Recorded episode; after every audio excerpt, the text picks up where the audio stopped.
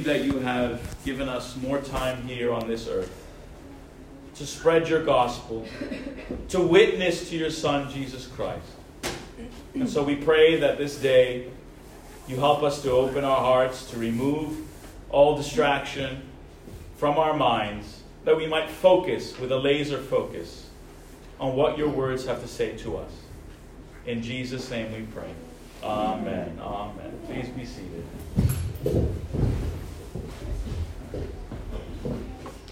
Well, quite excitedly, I would say, today we had, for our first reading, a passage out of the Old Testament. We usually have an epistle and a gospel. And today the lectionary has given us an Old Testament reading and a gospel. And our first reading was out of the text, was out of the prophet Jeremiah, prophesying about a king who will reign, and of which it will be said, not just that the Lord liveth, who brought Israel out of Egypt, but rather it will be said, the Lord liveth, who gathered Israel from all the nations into their own land. You see, Jeremiah is writing in a time just before and through the collapse of the kingdom of Israel in the north and Judah in the south. He's writing at a time where the first temple is destroyed. He was there before the temple was destroyed, and he was there after. And in that period of time, the Assyrians, the Babylonians, the Phoenicians, all these people descended upon the Holy Land and took hostages, dispersed the people. So God's people were spread throughout all of Asia Minor. And so Jeremiah is saying, soon there will be a prophet, a king, a Messiah. And we will say, not just the Lord liveth who rescued us from Egypt as a people. But it will be said, The Lord liveth, who gathered all the diaspora back to their holy land. Here, Jeremiah is, vo- is invoking the well trodden memory of Moses. A new exodus was coming at the head of a new man who would well and truly bring his people to their land. And then we read in our gospel about the feeding of the 5,000. The feeding of the 5,000. How many miraculous feedings did the Lord Jesus Christ conduct during his ministry where he fed many? where he fed many. Do the children know this, Eli? Two. Two miraculous great feedings. And in this one, we read about the feeding of the 5,000, which harkens back, believe it or not, to the wilderness wanderings of the children of Israel. St. John chapter 6 is one of those great passages in the New Testament. One of the ones that shook me when I was reading it as a non believer for the first time. It is called the Bread of Life Discourse one of the most beautiful and penetrating passages of the New Testament. And so, to understand what this passage is pointing to, let's pay attention to where it's pointing from. You don't know a direction that someone is pointing to unless you know where that person actually is. And so let's understand where this scripture is pointing from, what the echoes are that are resonating through it. It will be very appropriate that we have just feasted the Feast of Thanksgiving, where we make an explicit effort to give thanks unto God for all that He has done. We feast and we give thanks. Let us turn to Numbers chapter 11, if you have your Bibles. Numbers is one of the books in the Pentateuch, the first five books of the Bible. Thank you very much. And um, let us read chapter 11, verse 1.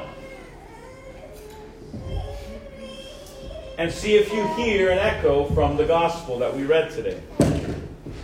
And when the people complained, it displeased the Lord, and the Lord heard it.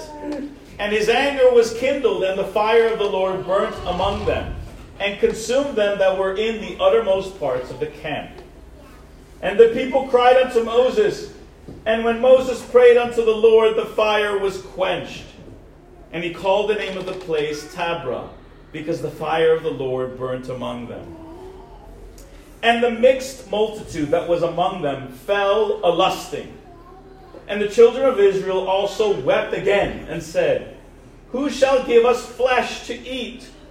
We remember the fish which we did eat in Egypt freely, the cucumbers and the melons and the leeks and the onions and the garlic but now our soul is dried away. There is nothing at all besides this manna before our eyes.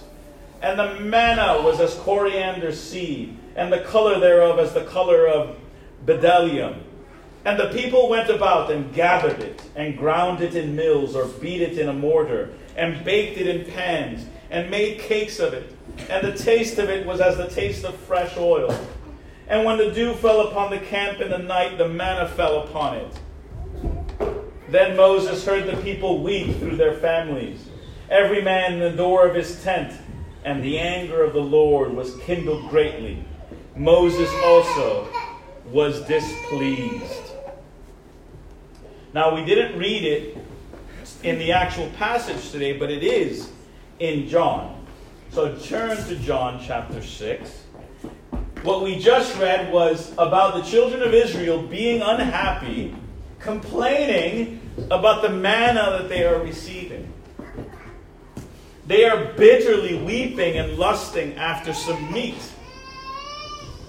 I don't know about you, but I wasn't exactly satiated or thinking, wow, what a wondrous diet they had back in Egypt. But they nonetheless remember very fondly the cucumbers, something I don't honestly eat. I don't know if you guys.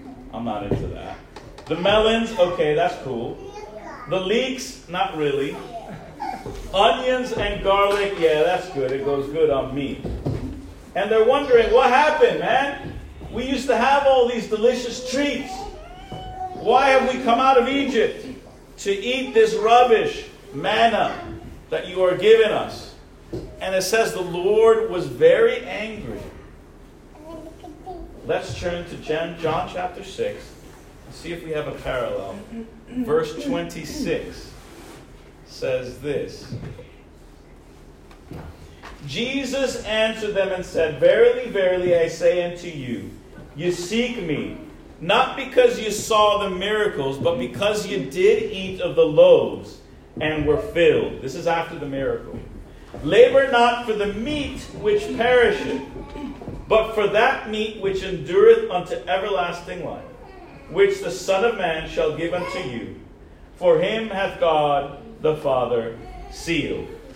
And so he's saying, I have fed you, and more people have come, but you are lusting after that, those delicious loaves. Those loaves that I gave you. That's what you're lusting after. Just like the people of Israel lusted after the meat in Egypt. You've not come for the manna from heaven, you've come from the loaves.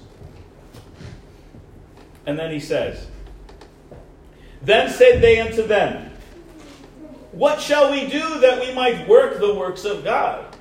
Jesus answered and said unto them, This is the work of God, that you believe on him whom he hath sent.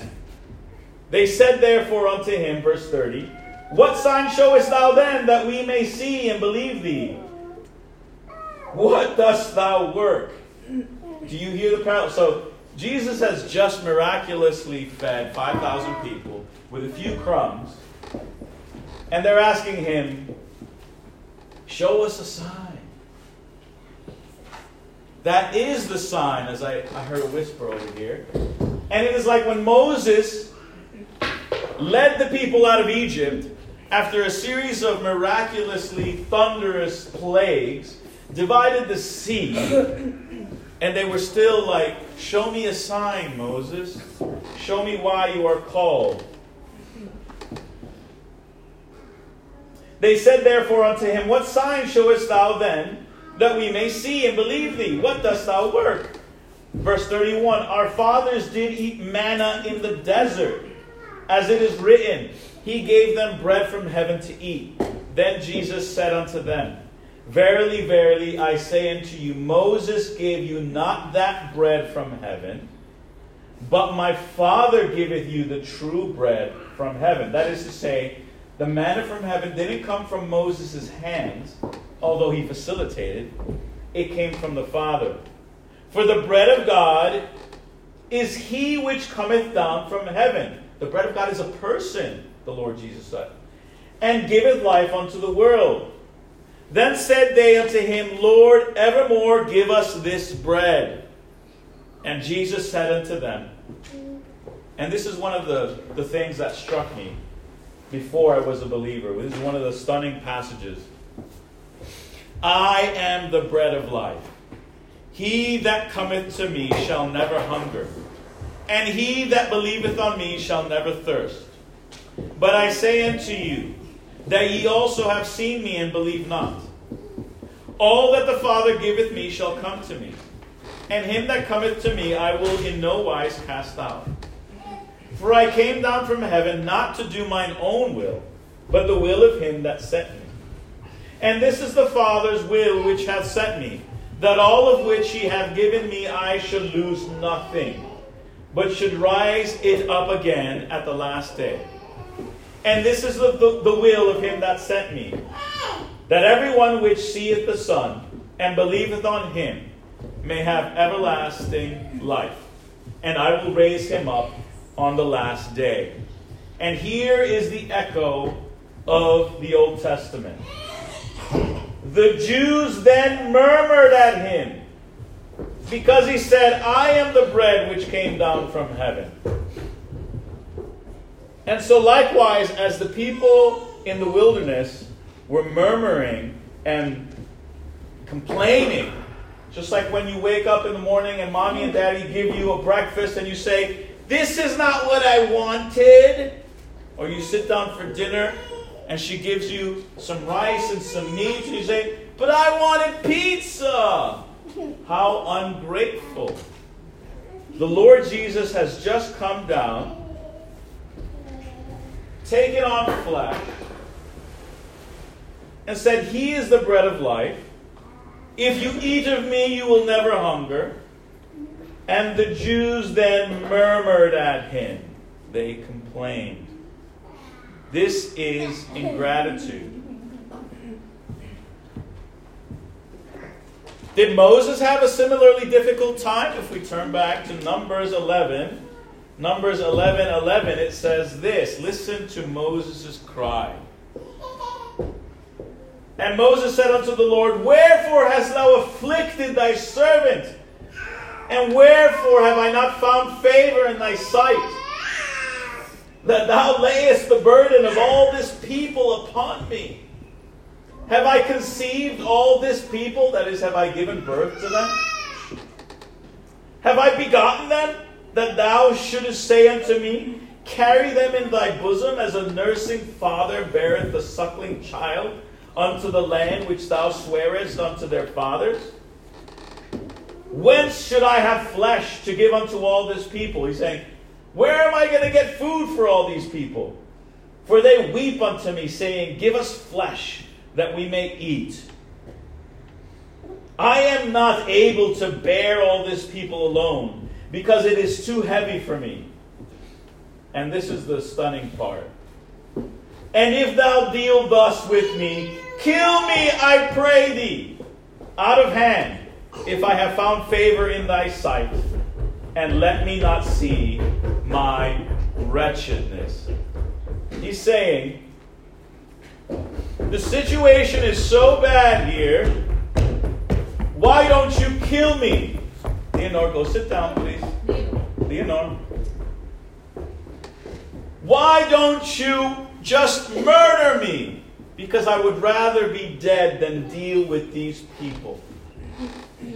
And this is why the prophecy of a better Moses is so important.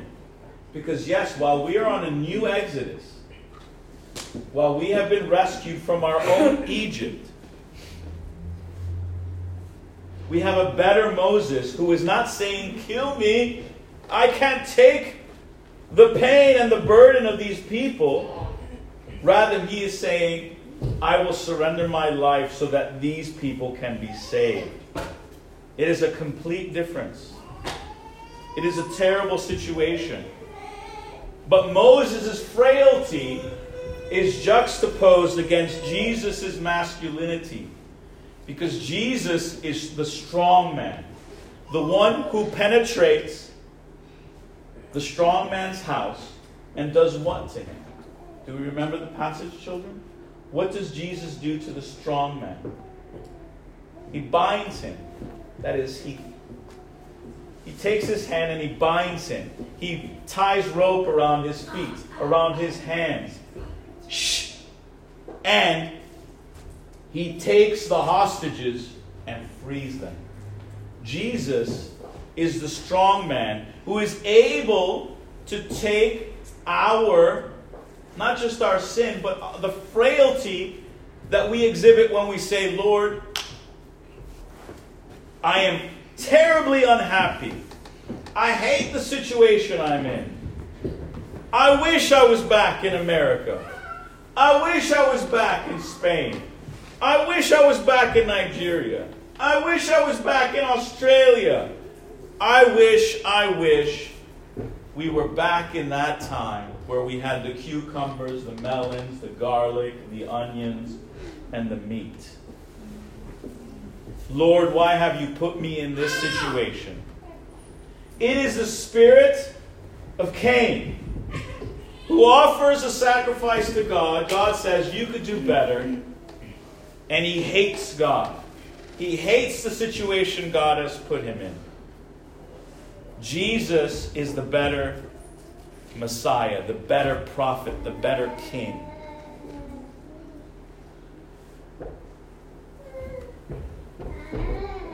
The next parallel, that was nice. The next parallel is related to how that you should hear the echo of is whether where are they going to feed all these people? Numbers 11:21 says this. 11:21 says this. And Moses said, "The people amongst who I am are 600,000 footmen. Not 5,000, 600,000 footmen." And thou hast said, I will give them flesh, that they may eat a whole month. Shall the flocks and the herds be slain for them, to suffice them? Or shall all the fish of the sea be gathered together for them, to suffice them? He's saying, How am I going to feed? Like, are, are you going to take all the fish from the sea? Similarly, we turn to our passage John chapter 6, verse 5 says this When Jesus then lifted up his eyes and saw a great company come unto them, he said unto Philip, When shall we buy the bread that these may eat? And this he said to prove him, for he himself knew what he would do. Philip answered him, Two hundred pennyworth of bread is not sufficient for them that very one of them may take a little. One of his disciples, Andrew Simon Peter's brother, say unto, unto him, There is a lad here which hath five barley loaves and two small fishes. But what are they among so many? In other words, in both passages, the people are wondering, what are we going to do to feed these people? And in both passages, we have the miracle of feeding.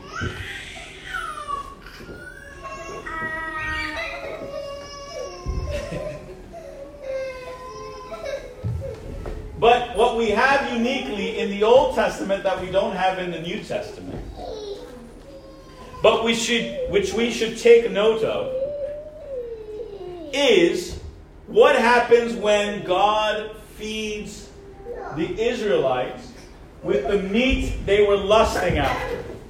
Do you remember? Do any of the children remember what happens when Jesus, when God feeds them with the meat they had been seeking after? Chapter 11 in Numbers, verse 33 to 34. So remember the passage. They said, Oh, if we only had cucumbers, onions, garlic, melons, and meat, we wouldn't have to eat this bare thread, tasteless manna from heaven. And God says, All right, all right, I'm going to give you the, I'm going to give you what you want. And picture yourselves here where you, we complain about what we have, we don't like what we have, and we say, if only we had this. So then God says, okay. Verse 32 And the people stood up all that day and all that night. Sorry, let me start at 31. And there went forth a wind from the Lord, and it brought quails. What's a quail? A type of bird.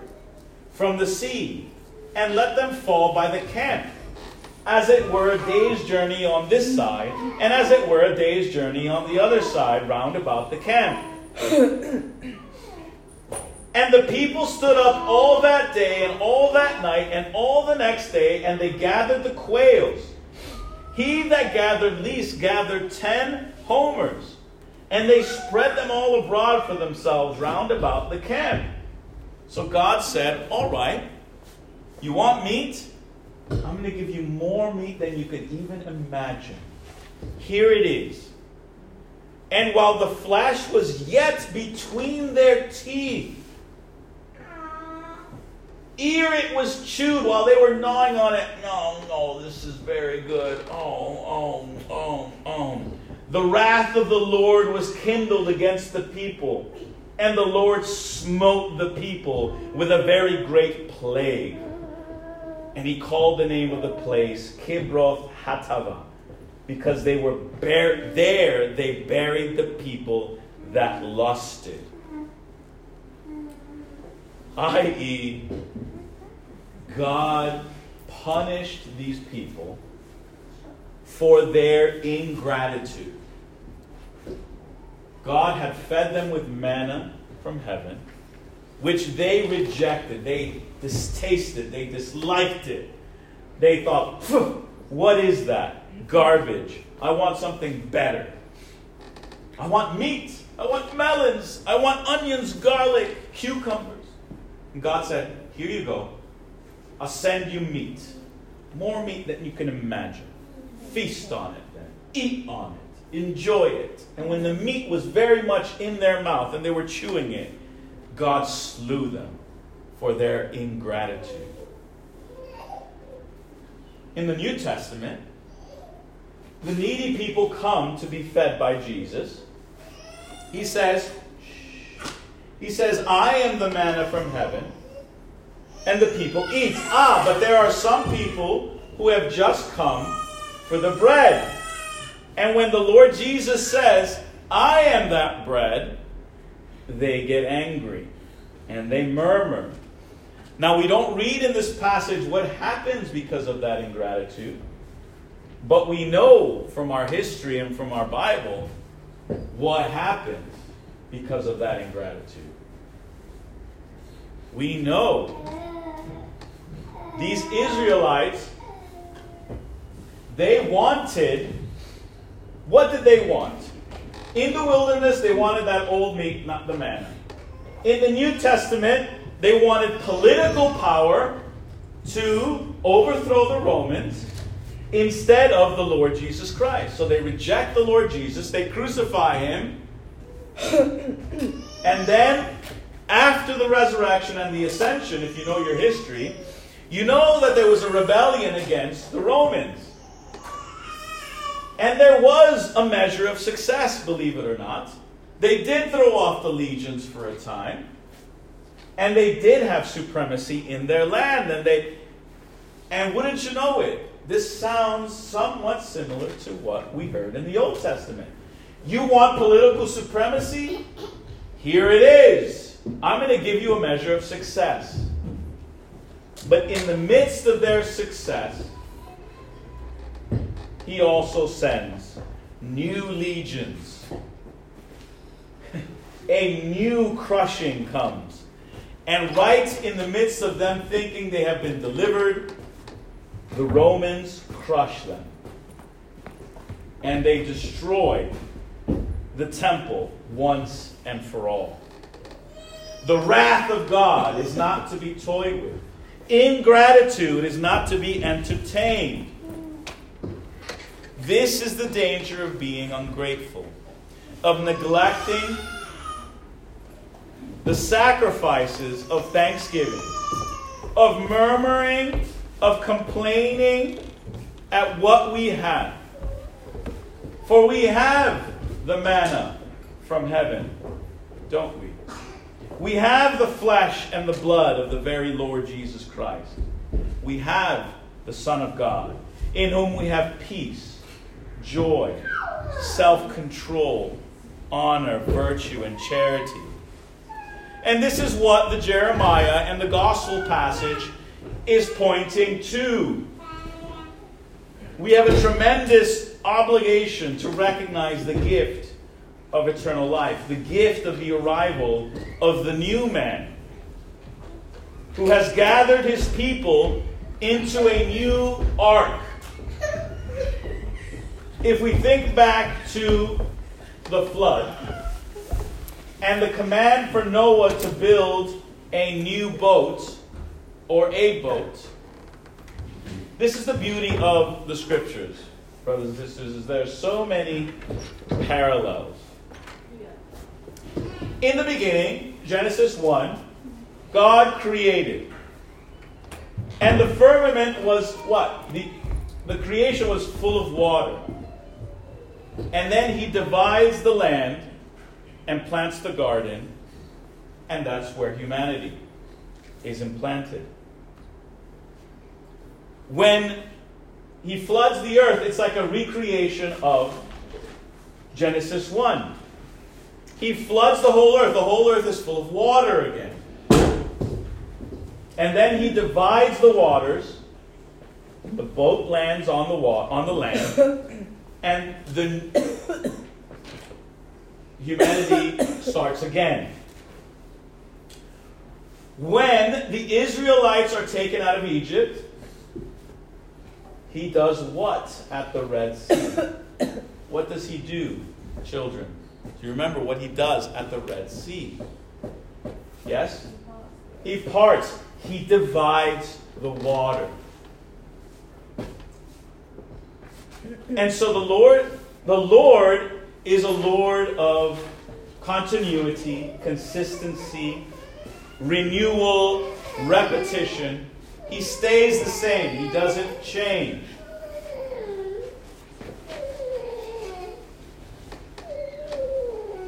whether it be Cain and Abel, the children of Israel, or the New Testament Jews, the lesson is be grateful for what you have and be careful what you ask for. For in what you ask for, we can learn whether you are grateful for what you have or what you don't have. If you are sitting there praying, Lord, give me a new husband please. That means you don't like the husband you have. If you are there saying, Lord, please give me a new wife, I don't like this one, that means you don't like what the Lord gave. Lord, give me a new house. I don't like the house we are current. Well, you don't like the house that you live in. Lord, give me a new brother. Lord, give me a new son. Lord, give me a new car. Lord, Give me a new this, give me more, give me more. What are you saying? You're saying, Lord, I don't like what you have given me. And it is a very dangerous game to play. So the Lord Jesus Christ, when he has fed the 5,000, he is repeating. He gets baptized at the Jordan, the body of water that the people of Israel cross to get to the promised land. And I will close with this. The great prophet Elijah, who we have someone in our congregation named after, he opposed a very wicked king and his very wicked wife, Jezebel, who wanted to introduce false worship into the temple, the worship of Baal.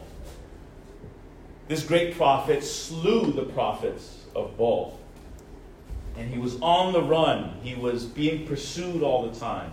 He raised a group of other prophets, like a little army, that were going to carry out his mission.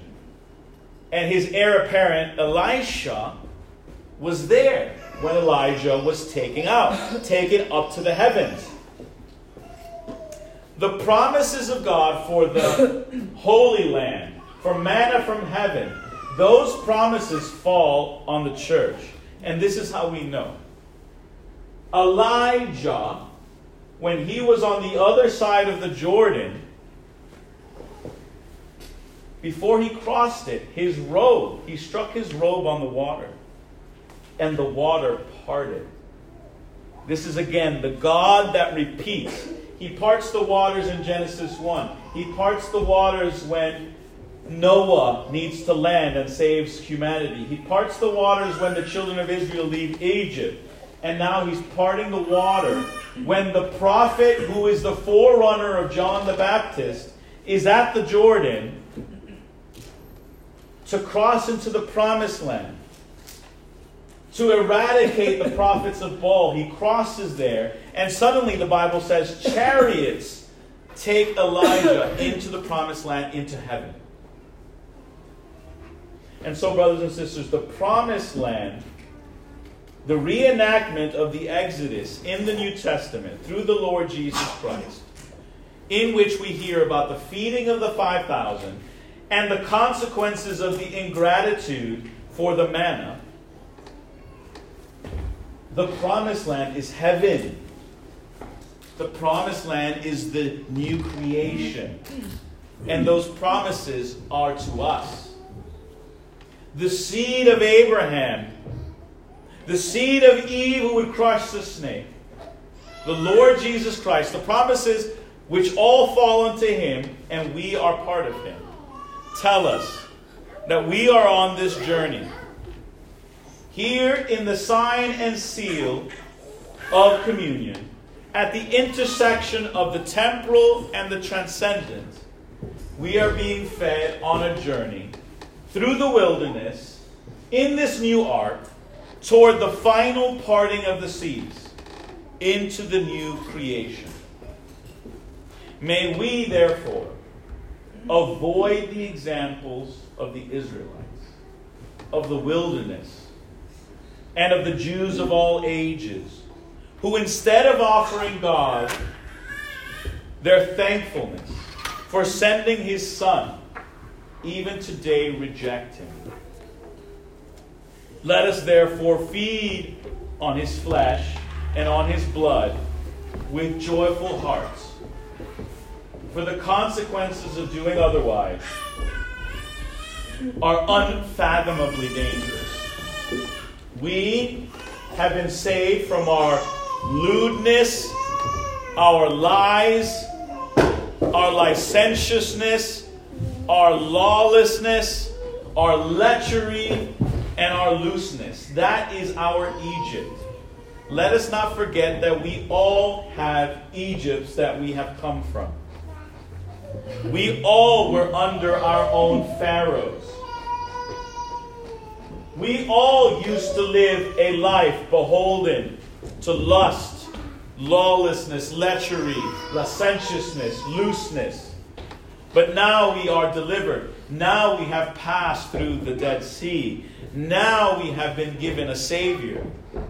And so as we pray and as we live and as we walk, let us root out any source of ingratitude, any source of contention which says, I hate the life that I'm living. For be careful, God may indeed give you what you are asking for, but it won't be what you think it is. God is a merciful, patient, long suffering God.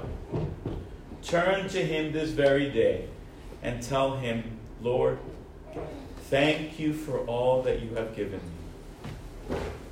Thank you for saving me out of Egypt. Thank you for destroying Pharaoh. Thank you for giving me the bread of life in the Lord Jesus Christ. In the name of the Father, and the Son, and the Holy Ghost.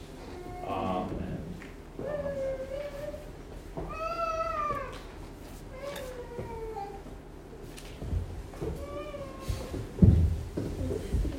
And now lay not up for yourselves treasure